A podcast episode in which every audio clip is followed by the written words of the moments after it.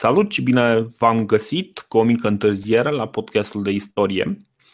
Uh, săptămâna asta aș vrea să, să facem, pentru că nu prea am stat foarte mult uh, să, uh, să analizăm lucrurile, să ne uităm foarte bine la ce sunt geții în, în perioada despre care vorbea Herodot. Aș vrea să stăm un pic să analizăm ce zice Herodot, ce zice un pic mai târziu Tucidide și să vedem cam ce fel de, uh, de popor trăia în, în zona asta, să ne facem o imagine un pic mai clară, pentru că simt cumva că am avut câteva digresiuni și o să tot avem, cumva uh, o să ajungem să, să analizăm uh, prin absența informației, uh, ceea ce, mm, ceea ce evident nu ajunge în uh, spotlight-ul uh, scriitorilor de istorie din, din Antichitate. Erau câteva detalii interesante pe care le-am tot scăpat. Ziceam, de exemplu, că Herodot scrie în cartea a patra a istoriilor despre sciți mai mult, mai puțin despre geți, el mai are câteva referințe aici, colo, în uh, celelalte cărți, inclusiv avem o discuție ceva mai uh, complexă despre, uh, despre Zamolxe, a cărui poveste am zis-o pe scurt, chiar la, chiar la început. Da, aia mi se pare o poveste foarte interesantă care merită puțin dezvoltată apropo de, de spiritualitatea geților. Da, da. Și de cum, și, cum îi ajută și, și da, și, și cre- cred că ar merita să, să, să o discutăm și o să o discutăm, poate un, un, un pic mai încolo. Uh, aș mai vrea să, uh, să mai introduc în discuție, pe lângă, pe lângă informațiile de la Herodot, cumva un alt, uh, un alt istoric, foarte important și el, care vorbește, e drept, vorbește foarte puțin despre uh, Uh, despre geți, dar uh, este uh, e un punct foarte important în, în ceea ce privește istoria. Herodot își termină povestea, istoriile lui Herodot, se termină undeva la 479 înainte de Hristos, după înfrângerea Persiei. Deci, practic, el se uită peste conflictul între greci și perși și uh, raportează uh, înfrângerea Persiei. Uh, Tucidide continuă, continuă povestea mm, grecilor și își începe relatarea uh, războaielor uh, pelopozine, Peloponeziene, așa mă scuzați, sunt un pic uh, bâlbâitați, uh, de acolo de unde a terminat uh, Herodot, deci de la mm, înfrângerea Persiei, el începe să povestească mai încolo ce s-a întâmplat. Războaiele Peloponezului sunt, se desfășoară între 431 și 403 înainte de Hristos. Ele sunt sunt cam ca războaiele astea din, din Evul Mediu din Europa, niște conflagrații lungi care sunt ciudate și toată lumea e cu toată lumea și um, în felul da, ăsta da, este, dovada, este dovada supremă că grecii nu au învățat nimic din faptul că doar împreună au reușit să învingă pe perși și uh-huh. s-au smartoit între ei până au venit uh, macedonenii și le-au arătat exact ce înseamnă să, na, exact, să te da. bați cu cine nu trebuie, dar să, da, să, să nu anticipăm. Bine, exact. Tucidida încă nu, nu, știe, nu știe că macedonenii sunt, uh, sunt niște oameni pe care trebuie să-i, trebuie să-i urmărească. Uh, este, este interesant, iarăși, bine, Tucidide este după aceea urmat de Xenofon, care uh, Tucidide relatează până la 411, Xenofon continuă povestea Uh, dar are un punct de vedere, uh, dacă ăștia de până acum erau pro-atenieni, ăsta e pro-spartan. Pentru ei e o chestie foarte importantă, um, pentru noi este mai puțin importantă. Ce este mai important însă este felul în care scrie Tucidide. Tucidide este o altă parte, o altă fațetă a raportării istorice. Este un istoric concentrat în special pe politici, strategii. Este un tip care relatează lucrurile cu precizie, vine și îți spune, băi, în anul cu tare s-a întâmplat cu tare, cu tare, cu tare, a plouat și n-a fost bine. Uh, el relatează lucrurile cu precizie, an după an, într-o strictă ordine cronologică, digresiunile sunt foarte puține. E, e, uh, e mai puțin artist decât Herodot, da. Da, e mai puțin artist. Uh, cumva scrierea lui nu trebuie să satisfacă un public, trebuie să satisfacă un alt tip de public. E un precedent care este urmat de mulți istorici de după el și dacă stăm bine să ne gândim, cam așa am învățat și noi istoria, uh, cu un șir de date care, dacă este scris, de fapt, dacă este citit de către un public care nu are foarte mult interes, nu îl va capta. Nu este o narațiune foarte, foarte plăcută, dar este foarte interesant pentru cineva pentru că el vine și spune da, da, da, aia nu erau sute de milioane, ăștia erau. E un pic mai realist, este uh, încearcă, el încearcă să spună adevărul, este obsedat de chestia asta. Ce, uh, ce ne sărăcește însă pe noi este faptul că, neavând acele digresiuni pe care le are Herodot, nu aflăm foarte multe lucruri de la el, de la ce se întâmplă în jurul uh, Greciei. Pe el, uh, pe el îl interesează ce se întâmplă în Grecia, își asumă un rol de istoric, practic el își asumă un rol de ăsta divin, nu mai este un entertainer, este un istoric el își scrie istorii, istoriile ca o valoare pentru viitor și crede ferm în ciclicitatea evenimentelor și crede ferm că conflictele precum acest uh, război vor reveni și istoria lui este menită să-i ajute pe oameni să înțeleagă și să poată și să oprească un viitor astfel de conflict. Asta deci credem el... și noi doi, prin acest demers Da, doar că nu, pe care da, l-am da, exact, aici. exact. Din păcate nu cred, nu, nu-mi permit această naivitate, dar te las pe tine să fii cel care crede asta. Uh, deci el e un, e un tip foarte inspirat. De asta o să vedem ceea ce spune este foarte puțin, foarte sec, uh, dar foarte, uh, foarte clar. Foarte clar. În, deci lipsește această latură umană, Um, și el are un comentariu despre geții din zona Mării Negre, atât, foarte important, pe care vroiam să-l adaug pentru că uh, merită. Uh, ne dă o imagine ceva mai clară peste toată, pe, peste toată mitologia pe care o aruncă Herodot uh, peste, peste traci. Uh, el spune așa: că geții și populațiile din acest ținut se învecinează cu șciții, au aceleași arme și sunt toți arcași călări.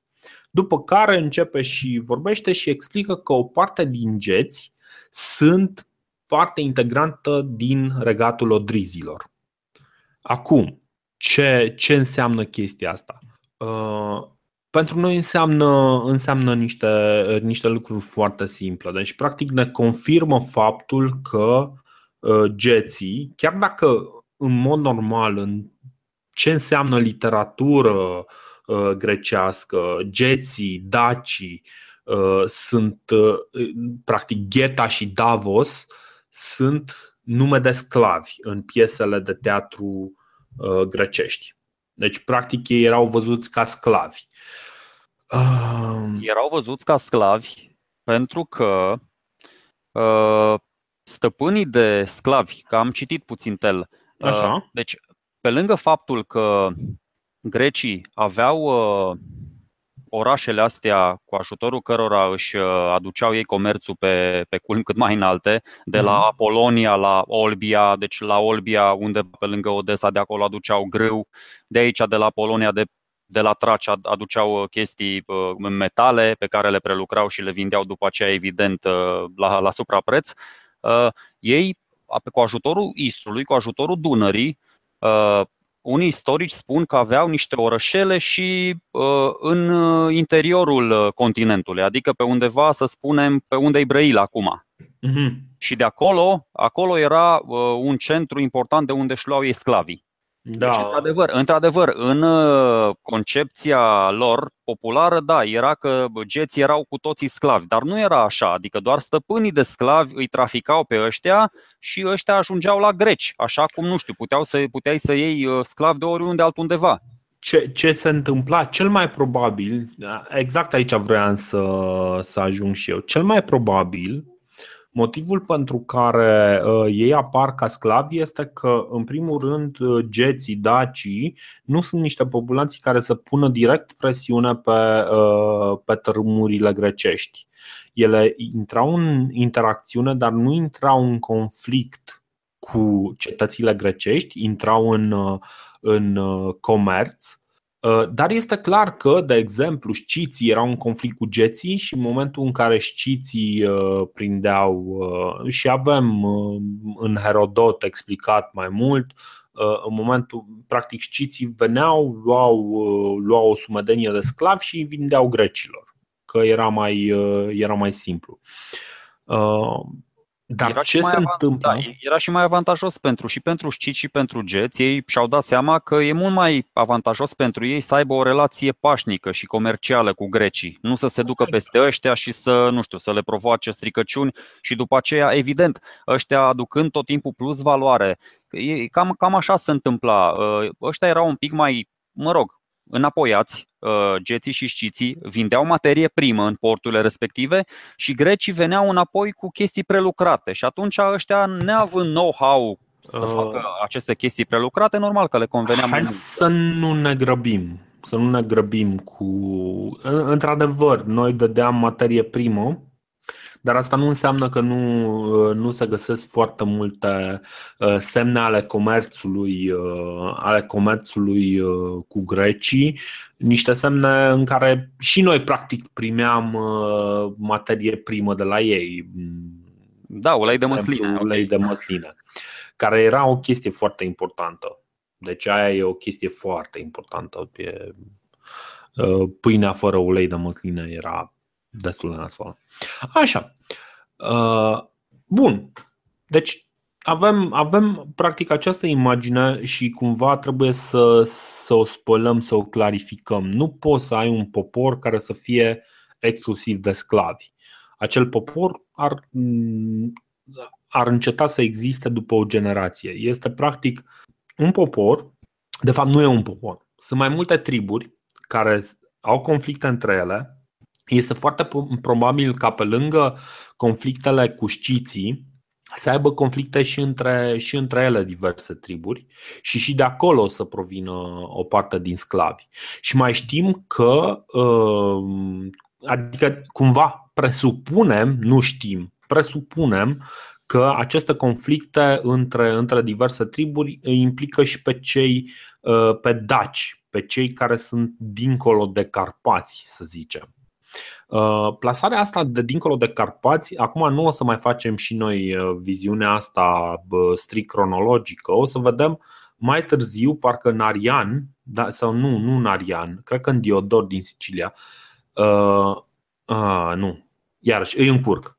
Mă rog, la un moment dat, un istoric plasează diferența, diferența clară între daci și, și geți și explică că dacii sunt undeva uh, Uh, de la Carpați până undeva în zona Tisei și acolo um, practic sunt inconvenie, uh, inconveniați uh, atacați practic de iazici, de triburile, de triburile iazige.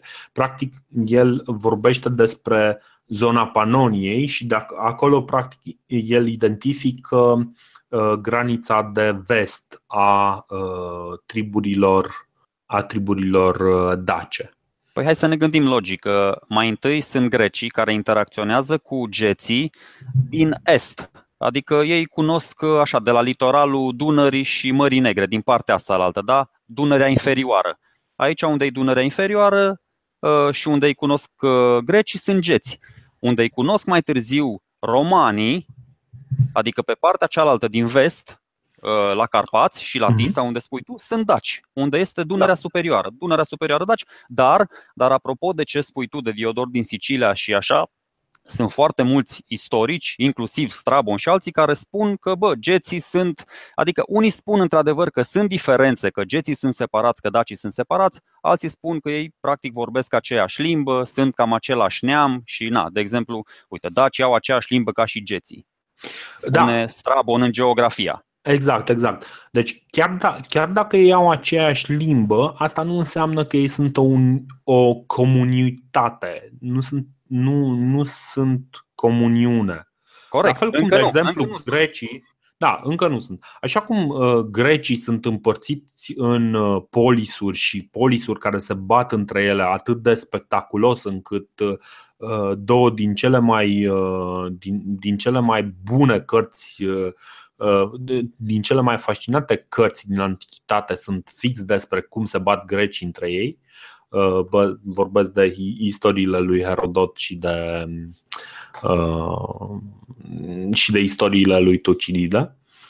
Deci chiar dacă avem uh, aceste polisuri, cumva uh, o, noi vorbim despre greci, dar ei, da, ok, chiar dacă au uh, cam aceeași limbă, vorbesc cam aceeași limbă, deși au accente diferite, ionieni, dorieni, uh, ei ajung la un moment dat să, fie, să se considere un popor. Ce este foarte interesant este că această uniune uh, panelenică se întâmplă doar în momentul în care unii din Bine. nord vin și le dau în cap. Corect. Aia e altă discuție. Aia e o altă discuție. Păi da, da, mă gândesc că uh, exista o Așa, percepție și în rândul triburilor uh, gete și dace cum că bă, avem ceva în comun. Uite, ne unește o limbă, ne unesc niște obiceiuri. Uh, și grecii spun, apropo de, de călăreții cu arc, apropo de toate, o să vedem, apropo de spiritualitate, aveau niște ritualuri destul de crude și, și daci, și traci, și adică nu doar șciții le tăiau capetele la ăia și incinerau și nu. Și ăștia sunt foarte multe uh, locuri și descoperiri uh, în care, nu știu, găsim uh, femei care sunt incinerate și uh, înjunghiate la oaltă cu, cu tribalul acolo, da? Uh-huh. Chiar, nu știu, sunt, acum n-am stat să caut foarte bine, dar cred că sunt și niște schelete de copii Adică sunt niște rituri, ritualuri din astea destul de sălbatice pe care noi le percepem și care cumva se încadrează în toată, în toată zona aia, de la cel la șciți. Bine, aici, aici este da, e iarăși discutabil. Nu ai de unde să știi dacă nu cumva a fost un atac pe, uh, uh, într-o anumită zonă și alea sunt niște victime că se întâmplă uh, victime de război, uh, mai ales un război din, uh, din epoca fierului nu te poți aștepta. Se poate la un moment dat ca cineva să fi uh, comandat, da, da, le omor toți, omor copii, uh, femei, tot ce nu se predă. Știi? Uh, pentru că soarta, soarta unui, unui prizonier de război nu era deloc plăcută. De exemplu, Herodot spune despre, fapt, despre ce, ce pedepse sau, mă rog, cum, cum controlează uh, șciții sclavii, uh, sclavii geți. Uh, explică că le, taie, le, le scot ochii uh, sau le taie nasul sau uh, femeilor le tatuează un semn care arată că, că sunt sclave.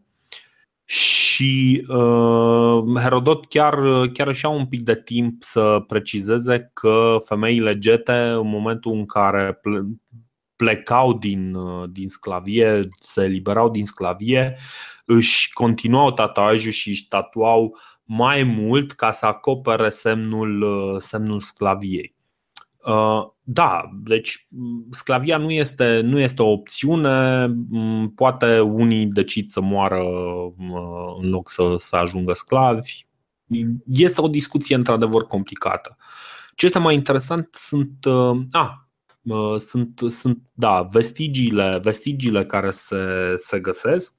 Cum ziceam, um, ceea ce spune Herodot, ce spune Tucidide, este cumva confirmat și de, uh, și de ce găsim uh, în materie de armament, în materie de, uh, de rămășițe de pe urma acestor populații.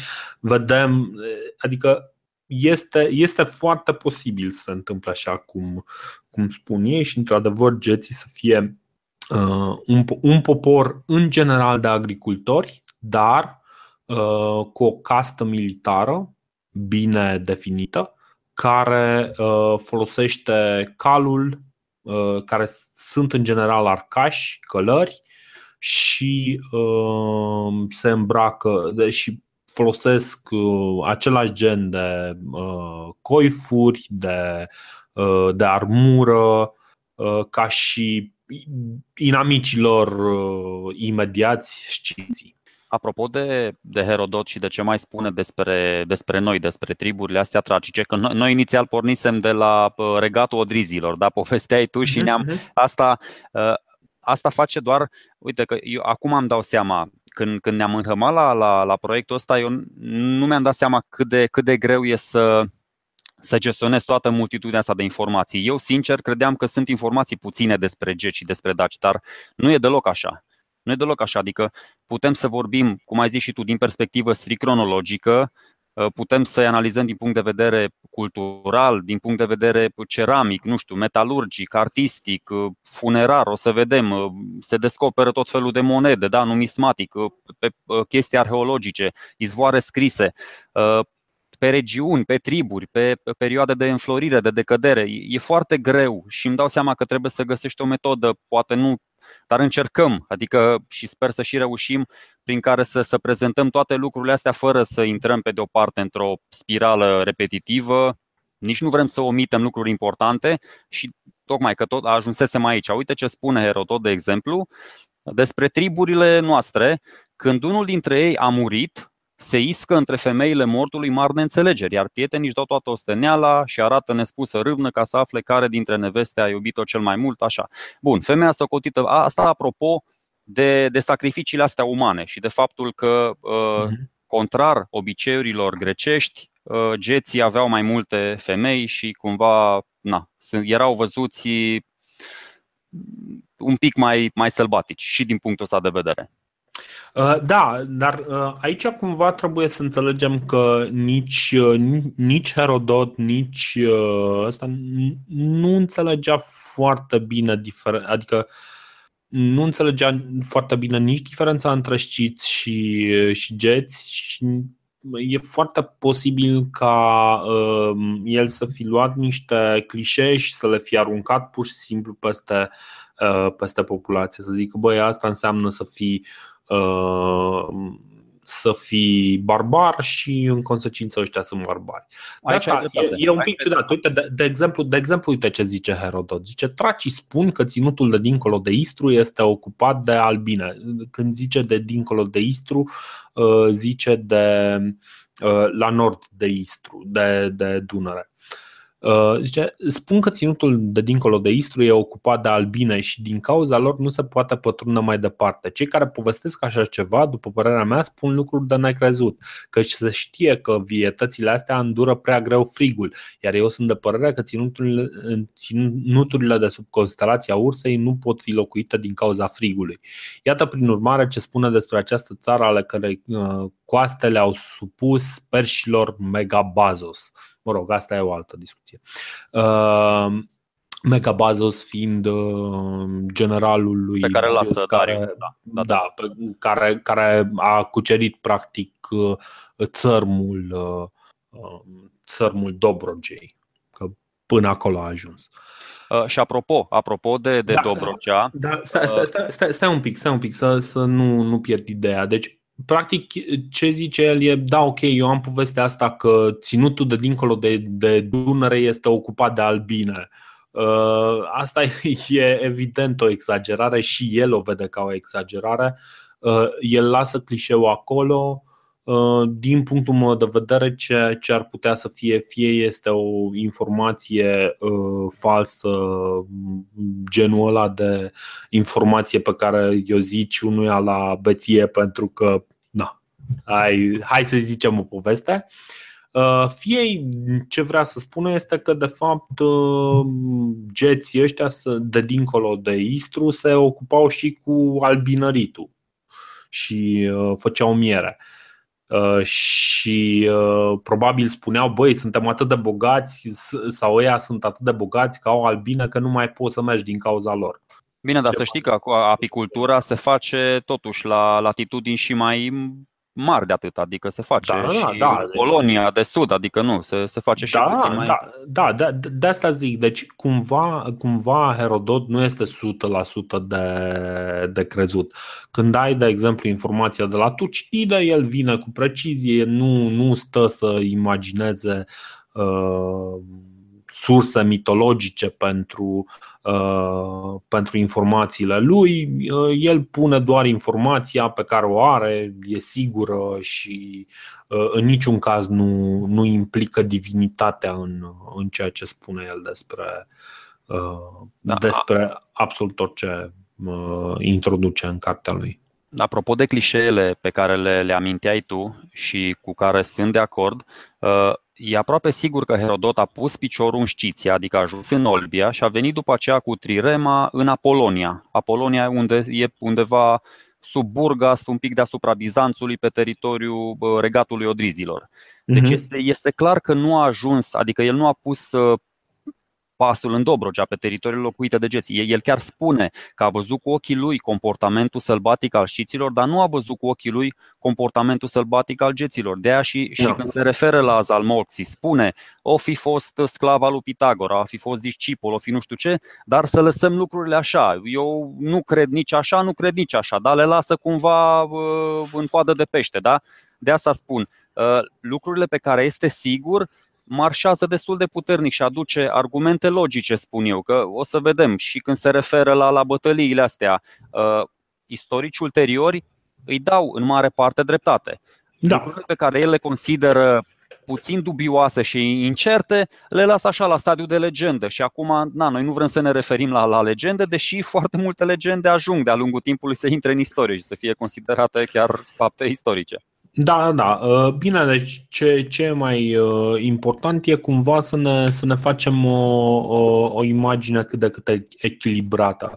Uh, cum să zic? Deci, indiferent de, de ce auzim acolo, trebuie să înțelegem practic că geții nu sunt considerați un subpopor. Mai mult, șciții sunt considerați mult mai tineri din punct de vedere al um, consistenței populației decât, decât geții. Pentru că uh, Herodot chiar spune că ei se consideră că sunt cei mai tineri de pe acolo. Uh, cumva el îi ia ca exemplu și studiază tocmai pentru că ei sunt cei mai tineri, practic sunt, uh, sunt la început de drum ca și, ca și popor Așa îi consideră, așa îi consideră Herodot. Pe când geții nu sunt, sunt în aceeași zonă cu tracii. Tracii iarăși sunt, uh, sunt cumva, sunt, sunt, un, sunt, sunt barbari, dar nu sunt foarte barbari, sunt niște semi-barbari, să zicem așa. Adică te înțelegi cu ei, sunt lucruri pe care da, sigur, fac unele lucruri ciudate, inclusiv geții, trag cu săgeți uh, uh în, uh, în furtună. lor, da, da, în furtună. Iarăși, da, acolo, acolo, de exemplu, la, la genul ăsta de chestii, trebuie să ne întrebăm: e vorba de un episod care s-a întâmplat o singură dată? Sau e o chestie care se întâmplă des? Adică e o chestie că în momentul în care începe să tună și să fulgere, ies ăștia să își consume săgețile mm. pe, pe furtună sau e o chestie care a făcut-o unul la obeție? Pentru că asta, asta, asta e foarte important. Călătorii în, cu cât ne îndepărtăm de uh, spațiul sigur al, uh, al grecilor, cu atât informația este mai puțină, călătorii sunt mai rari, informațiile sunt mai rare și de mai puțină încredere.